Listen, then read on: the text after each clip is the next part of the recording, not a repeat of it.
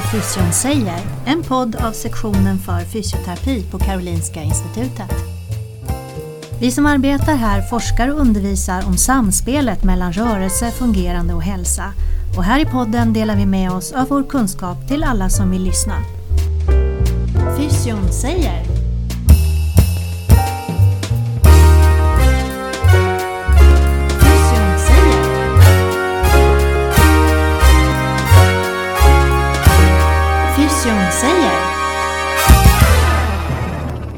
Ja, välkommen till Fysion säger. Mitt namn är Wim Groten och jag jobbar på Karolinska Institutet. Institutionen för neurobiologi, vårdvetenskap och samhälle.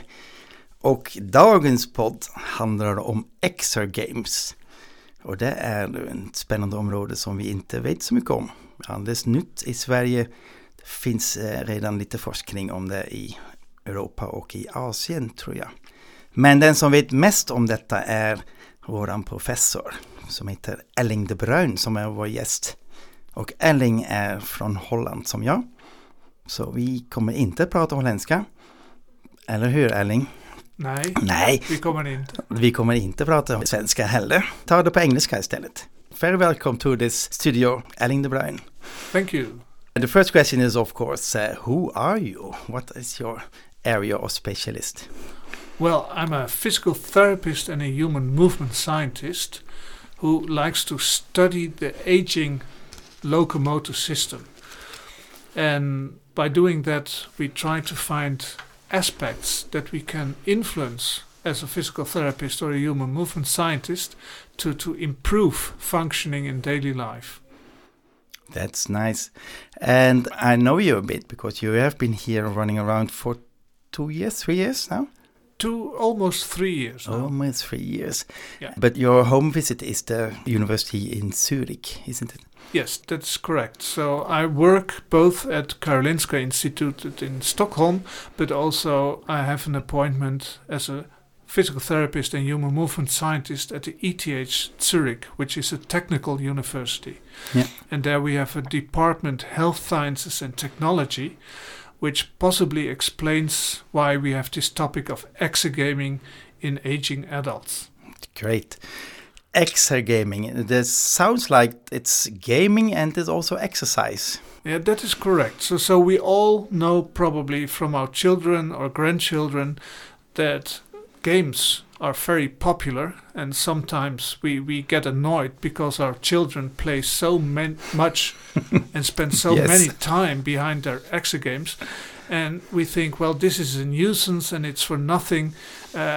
We should actually prevent our kids from playing these games.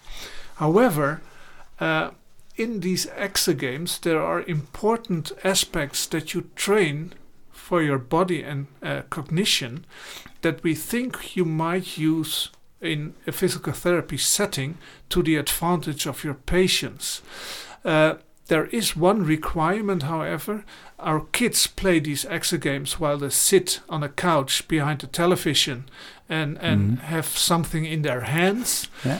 Exergames use the principle that you control a game with your bodily movements. Mm. There are several devices. Can you name some of them? Yes. Well, we think you have to distinguish between commercially available devices, and then we all know the big names like Nintendo Wii or Kinect cameras with which you can play games. Mm. However, we have to be careful applying these games in clinical settings. That means applying these to patients or older adults, because these games are made for leisure purposes, and the content of the games are not necessarily that what brings good effects in patients. Mm. You were saying that those games are still games and we need to make it exercise. Exactly. And if we do that, then we call this serious games. Yeah. And that would then be games that have a purpose to improve functioning in the gamer. And this improvement in functioning can be an improvement in physical functions, like improved balance for older adults to prevent them from falling, but it could also mean improved cognition. And cognition is something we all need in everyday life. Mm. Yes. Okay, so it's special devised exercises. So it's you're not working with those Nintendo and Kinect cameras and things like that? Or? Well, in the beginning, we actually did a lot of research and we actually used the Kinect in a European project. Mm-hmm. And we have also been using the Wii balance board in several interventions. And then we found, well, there is a positive effect, but there comes a point where patients are getting annoyed by these systems because they don't allow further progression in training, and by doing that, further progression in functioning or cognition. And for that reason, we think you should develop purpose-developed exergames that specifically target a function in humans that you can keep on improving during long time periods. Yeah, great. So I had the possibility to join you in one of your projects, and so I could see it from the inside. And it was a special device. Maybe you can describe it, how it looked like. Yeah, well, it's basically a square plate that you put on the floor. And within this square plate are sensors that react to movements of your feet. Yeah. And by moving your feet on this plate, you can control a game which is displayed in front of your face on a flat TV screen, for example. Mm. And then this is what we call the virtual environment. Mm. And you have to interact with your bodily movements and with using your feet to control the game on this 2D flat screen. You could extend the system in the sense there's this rail around the plate that we use for security reasons, because if you have older adults on the plate, then you don't want them to fall while exercising. And you could use then this handrail to also integrate sensors in the handrail, yes, of course, so they could interact with this handrail. Yeah, that's good. So now we understand a bit how it looks like. And when I joined your project, it was interesting to see that you can define the starting point for the intervention. So people who are quite okay in their functioning, they can start on a higher level compared to those who just are able to keep their own balance. Yes, exactly. Well, if we all think of bodily training, the conventional way of training, for example, endurance or strength, then it's obvious that we have different abilities and different strengths of people that start a training program. Mm-hmm. Someone with a lot of strength will start with lifting different weights compared to someone who is totally inexperienced with weightlifting. Yes, of course. So normal conventional training should be adapted to the individual. And that is exactly what we do with these exergames as well. Mm-hmm. So it doesn't depend on the beginning skills of a trainee, but we adapt the games to the skills of every individual. Yeah. And if we think what makes commercially available games so attractive for our kids, then it's exactly this principle. Every kid that starts playing games gets rewards and positive feedback because he or she is doing something successfully. Yeah. And by doing that, they get addicted to this game. Yeah. And this is what they call a flow principle. Mm. And you want to get kids in a commercial game in this flow state. Of course, But we as physical therapists would like to get our patients into a flow state so that they forget that they actually are training or are moving a lot with their body, but they get in this flow of the game and really get addicted to movement by doing that. Yeah, interesting. And it's also very adaptable, so you can change your level quite fast, and you see that you improve your movements, and it gets more and more difficulty the more you are working. Yes, exactly. And that's also a important training principle. If you want to improve people in functioning, be it physical functioning or cognitive functioning, then you should provide them with training. Yep. And this training should always be at the border of your ability, your current ability. So if you train with too low intensity, it will not affect on your physical or cognitive function. Mm. If you train too hard, then you will get exhausted and annoyed by the training. So you have to find this area where you are training at your limits of ability, but get constant success and positive feedback. Yes, that's a Swedish word, lagom. Lagom. Yeah, yes. Exactly. We want people to be lagom when they play a game. Interesting. Yes, I have looked to your CV, and it is impressive how many papers have been published. And so I didn't read them all. I started in 2020 and 19, and I found a very nice paper of a systematic review you have done together with lots of other people. It's called The Effect of Active Video Games on Cognitive Functioning in Clinical and Non-Clinical Populations, a meta-analysis of randomized controlled trials. And it is published in a very nice journal. It's called Neuroscience and Biobehavioral Reviews. So congratulations with that paper. It is amazing what a job you've done. Maybe you could say some words about it. Yes. You remember it? Yes, of course. When we as physical therapists try to convince our peers, our colleagues, physical therapists in practical settings, that they should also consider applying exergames for their patients, because their patients suffer not only from physical impairments, but most often from a combination of physical and cognitive impairments. Yeah. And examples for that would be people with dementia or mild cognitive impairment, but also stroke patients or people with diabetes.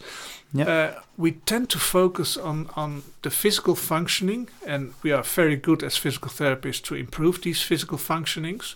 However, we should consider this in ecologic valid situations. That means in challenging environments, and our environments that we build in cities or in villages are challenging, that we also should consider the cognitive functioning. Yeah. And we believed that exergaming would be an ideal way for physical therapists to not only train physical functions, but explicitly also the cognitive functioning, because it's a very ecologic valid paradigm.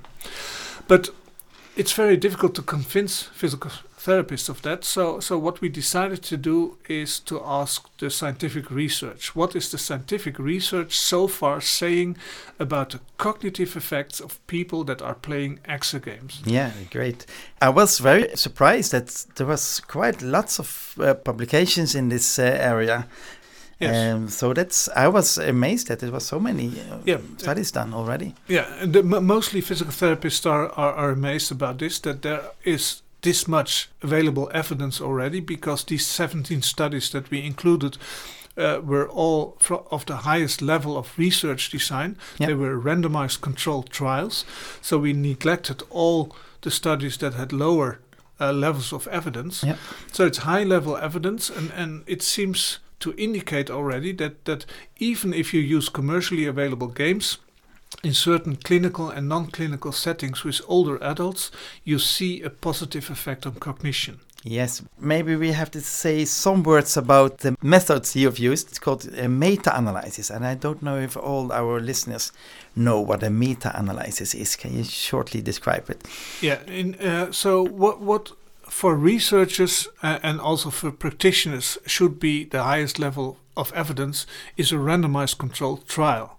Yep. However, in research we also say one study is no study. Yeah. And that means that sometimes you see a positive result in a study, but this might be coincidence. Yep. And so for that reason, it is very important in research that other groups that are independent from you as a researcher replicate more or less similar findings. Yeah. So what you do in a meta-analysis is that you take all these studies, and preferably from independent research groups that all focus on training using exergames, but don't know from each other, and then collect all these studies together and make quasi one big new trial of it with a lot of subjects in the study, and then look what do these studies together say about this topic. And if you then get a positive effect, then you can be very convinced that there is a true effect in this intervention. That was very nice, shortly explained. So those 17 studies, most of them had about 12, 15, 24. There was one study with 146 participants. But all in all, if you put them together, you get 464 in the extra game group and then 462 in the control group. So that means you have a large study, and nobody can make such a large study. But now you have done such a large study. Yes, exactly. And your outcome was mental functioning or global cognition, measured with all kinds of measurements. Yeah, well, normally we work together with neuropsychologists, and they normally have test batteries for determining cognitive functioning. So for us, important would be executive functioning, which is related to the prefrontal cortex and is a function that is impaired due to aging. But also due to stroke events or other diseases. But there are other cognitive functions that we would like to test, like reaction time tests, the speed with which you can react and prevent, for example, a fall depends on this cognitive function. Then we would like to know if something about memory function of the brain. So we take all kinds of tests in collaboration with neuropsychologists to determine the effects on important cognitive variables from which we think they are closely interrelated with movement function. Yeah. So it's because otherwise we were thinking, okay, if you want to improve cognitive function, you do a lot of cognitive function, and then you will increase. Yeah. But you were saying that the exercise part in it will increase the cognitive parts. It's an interaction between those two areas. Yes, exactly. But that's the exciting part of this research. It is multidisciplinary. So if you would in the past go to a psychologist and ask how can we train cognitive functioning, then he would put people behind the desk and let them do cognitive memory tests, and then they would indeed show an improvement in these cognitive functions that were trained behind the desk. But it would not transfer or translate into improved physical functioning. So it's an isolated function that you would train and improve. And the same goes for physical therapists or human movement scientists that use bodily exercises like endurance training or strength training, and they hope to also improve some cognitive function. Then indeed you see some improvements, but they are rather specific to the physical function that you trained. And it requires a lot of training to get an effect on cognitive function. And now we combine the knowledge of these physical therapists with the neuropsychologists, and we let people do their cognitive tasks in a physically active movement, and by doing that you get transfer effect to everyday daily life. So it's not only the isolated cognitive or physical functions that you train, but it's the combination. And because of this combination, you get transfer effect to important functions that you need for everyday, daily life functioning. Yeah, interesting. Now you can do it together in one session. And of course, I have also looked to the literature about compliance. Do the people like these games? That is a very good and important question. And there we have to divide between people, for example.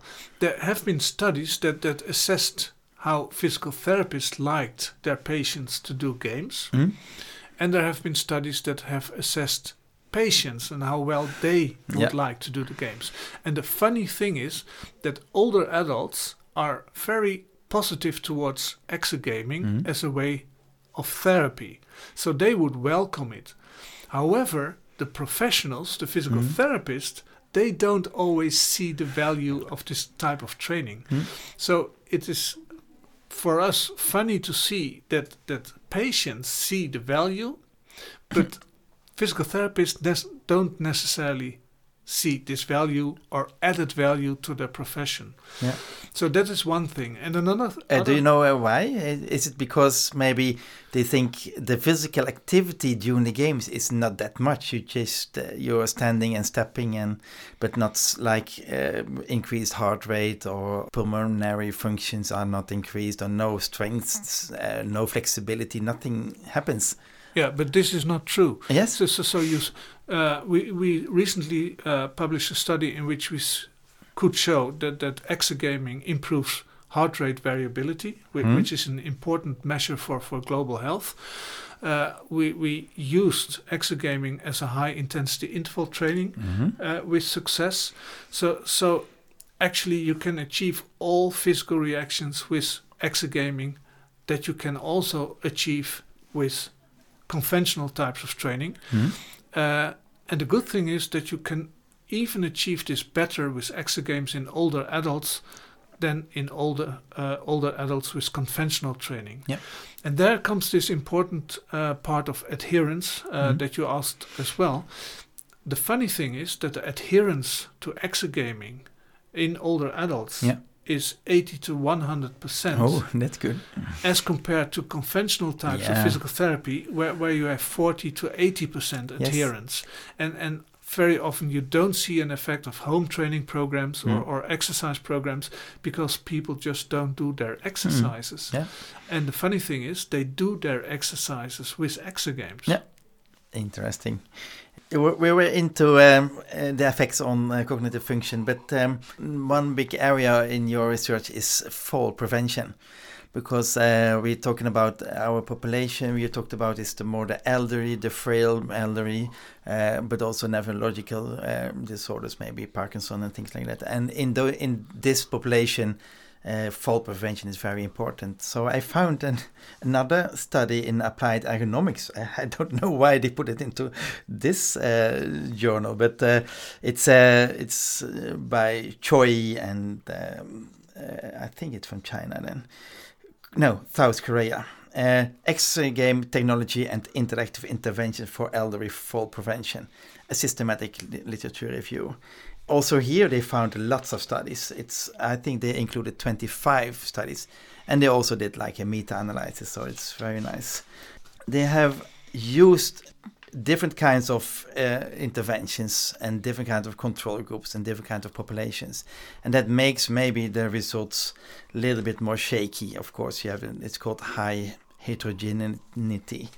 I was thinking about their results. They have not only looked at cognitive functioning, but also at, for example, the Bayes balance scale and the time up and go, and the false effectiveness scales, which is more the physical components.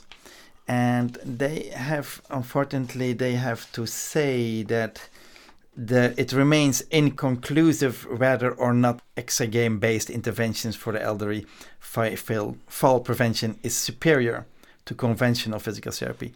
So they couldn't find any difference between the exergame and the normal physical on those outcomes. What do you think about that? Yeah, well, I think it's a good study, basically because it's a meta-analysis. But the thing is, if you want to do fall preventive studies, then you need large samples to do exercises. And that is a study also in conventional fall prevention programs to have a faller and a non-faller and follow them up for 1 year and find a certain fall ratio in these groups requires an awful lot of people that are included in the study, and for that reason many people take so-called proxy measures for falls, like physical functional function tests, and the indications are there that these exergames will help to prevent falls. However, as you said, the current results are inconclusive. What I think is an important reason is that if you look into the methods that have been used in these individual studies, then you see that most studies use conventional, commercially available exergames like Nintendo Wii or the Kinect camera, and they were not purpose-developed regarding content for the training that was aimed for fall prevention. Yeah. And that means that if you use Nintendo balance boards in which you perform most of your training in a standing position in which you only have to shift your body weight from left to right or front and back, then this is not a good fall prevention, because for fall prevention you have to lift your feet. Yes. And we did a similar systematic review ourselves with an Australian group in which we only included stepping exergames. So these are exergames in which you purposely have to lift your feet and put them on another place on the plate, for example. You could also call these dancing games, that you then get a stronger effect on fall prevention. So it boils down to the fact that what you train is important regarding that what you affect on. And for fall prevention, you need to move and take your feet from the floor. Interesting. I think it's not only a problem with this kind of intervention on prevention. I think it's every intervention, what you want to say that it worked for prevention is quite difficult, because prevention is a thing that doesn't happen. You want to study things that don't happen, then you're happy. Yeah, exactly. Although because of the demographic shift in our society, we will go to preventive physical therapy more and more, because this is required. And the World Health Organization also formulated what we should focus on then. And they say, well, you should, if you look into physical functioning, you should focus on the so-called intrinsic capacity of people, of older people. And the intrinsic capacity is made up of cognitive functions, locomotor functions, sensory functions, psychosocial functions. And that should be trained to prevent people developing into disability states, or what we call frailty. Yeah. And that's exactly all these five dimensions what you would train in an exergame situation. You have an artificial environment in which you train locomotion by doing cognitive tasks to control your body in an enjoyable environment. So basically you tap on all five dimensions. And we strongly believe that this type of training would be an ideal preventive training to deteriorate towards frailty. Yeah, interesting. What about the Swedish situation? I think in Europe, the elderly people move early in comparison to the Swedish one, into elderly homes. And I think the functional status for example, in the Netherlands or in Switzerland is maybe higher there, compared to this Swedish situation. The functional status of patients? Of the patients. What do you think about that? I think in Switzerland that might be true. In Switzerland, people, especially in the German-speaking part of Switzerland, are very fit up until a high age. Yeah. In the Netherlands, I think it has more to do with political reasons, because it was a political decision to close nursing homes and homes for the elderly. Yeah. So people cannot go there anymore because it's not encouraged anymore. And I know that a lot of people have problems at home, but they just have to stay at home. Yeah. Yeah. Not because they're better, but because the social environment doesn't provide care anymore. No. And in Sweden, it's most probably a mix of both. So it's the communities that are responsible for this preventive care, and they have to finance this care. Yeah. And there you will have a mix of the Swiss and the Dutch situation in the sense that theoretically the care would be provided, but it's the costs that prevent that care really trickles down to the people that need it. Yeah, because I was thinking about how should it be implemented, these kind of games. Where should you put those machines? In those houses, or more in hospitals, or in maybe society? What do you think? I think that, and this also aligns with the Swedish official policy to become prominent in e-health. So the Swedish government says we want to be the best worldwide regarding e-health. 2025. Yeah, until 2025. And this exergaming is actually ideal within this policy, because what you theoretically would like to do is to scale down the expensive systems that are available now and are meant to be placed in hospitals and in dedicated wards for rehabilitation, that you scale them down in the sense that they get affordable for individual patients or individual older people, and then can put them at home and connect them with a flat screen television and basically do your exercises at home. And this would also be in line with the demographic development. So we expect shortages of physical therapists because of the proportional increase in older adults in all Western societies. So you have to find ways to treat more patients in an intelligent way with less physical therapists. Yes. And that would be to empower patients doing their exercises independently from the physical therapist at home, but under remote control of the physical therapist who makes sure that these people progress through their training and get attractive, variable types of training so that it doesn't get boring. Mm. Interesting to see. Vi välkomnar nytillkomna lyssnare till Fysion säger, en podd av sektionen för fysioterapi på Karolinska Institutet. I'm sitting here in the studio and talking with Professor Eling de Bruin about the use of Exergames in Sweden and in the world. I read one more paper from you. It's called Exergaming for People with Major Neurocognitive Disorder. It's a qualitative study. And I was very surprised that you, as a movement scientist and doing a lot of measurements, physiological measurements, I know, you went into the qualitative methodology. What's that? Yeah, that's a good question. First of all, being a researcher, you have to acknowledge that there's not one truth. So there's not only quantitative research in which you take numbers and try to change these numbers, for example, strength or movement speed or whatever. There's also a very important part of research, which is quantitative research. Yeah. And as a physical therapist, that means that you want to know, are the people that I intend to develop my interventions for buying this, basically. Willing to do it. Is this something that they are willing to do? Yeah. And before I said that there's a difference in perception between physical therapists and patients regarding using Exergames. A very difficult group in this sense are people with dementia. Yeah. And the study we're talking about now are really highly demented patients. Okay, and you interviewed them.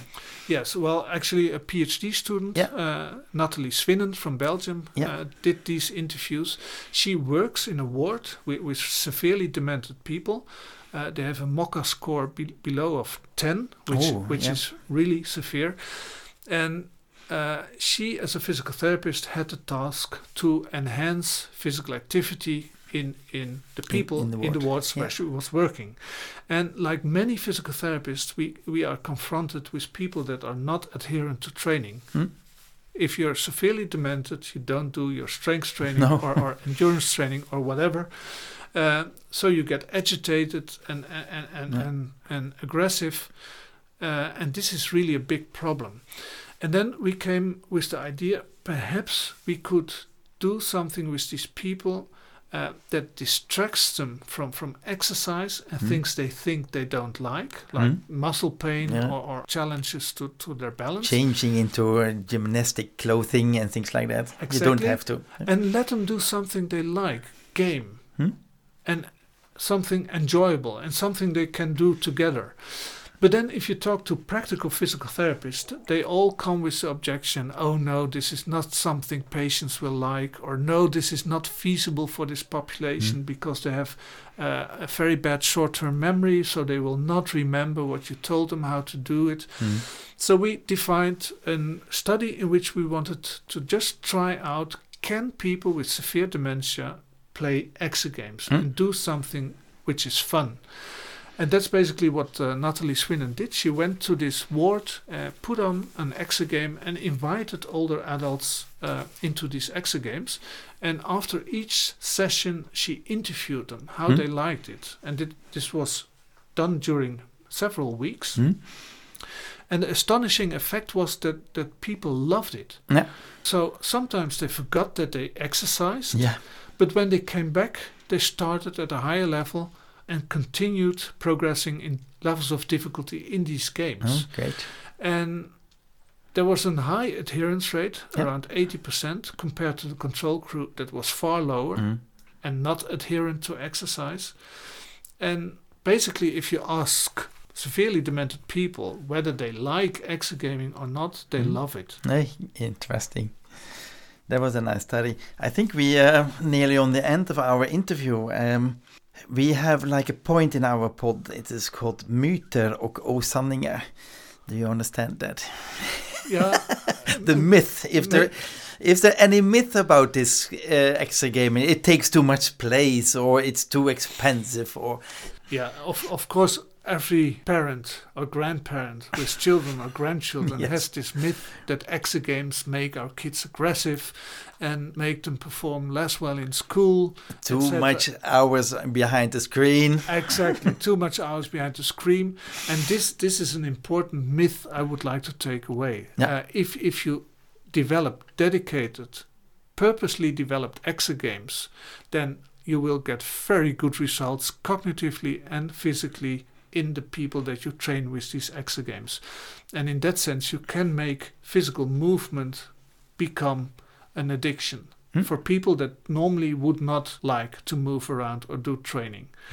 That's an important myth. And the second myth is the costs. Yeah. So people in healthcare think this is not affordable, so we cannot consider it.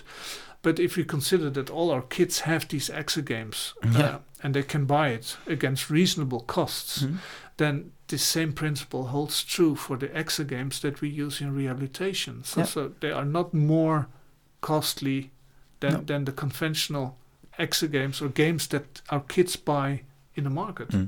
Great to hear this. Then we have also one point. It's called what's happening next. What is your next step in this field? What's going on? Well, actually, we recently got funded by a Swiss foundation in which we are asked to do a big randomized controlled study in people with mild cognitive impairment and try and assess whether we can stop or even reverse the expected cognitive decline in this population, but by identifying these people in an early stage and then train them for 6 months with exergames. And what is especially nice that we got funded to do MRI measurements, so we can look into the brain and look into important areas of the brain and whether these exergames actually affect on brain volume and connectivity and other important measures as well. Do you also add some qualitative part on that study? That will depend on the student. So this student that we now have on this project has a background in quantitative research. Yeah. But of course we always could add projects of students that do qualitative type of studies. So we love to combine. Yes. Okay, thank you very much for coming. Some last words you want to add to this pod? No, I would like to thank you for this opportunity to talk in this pod. Oh, you're welcome. And I hope that this is well received and that physical therapists get interested in this exciting new area of their profession. I think so. If they have listened carefully, then they must be. Thank you very much, Eling, for coming. Thank you. Tack. Du har lyssnat till podden Fysion säger, en podd som sänds från sektionen för fysioterapi på Karolinska Institutet. Fysion säger.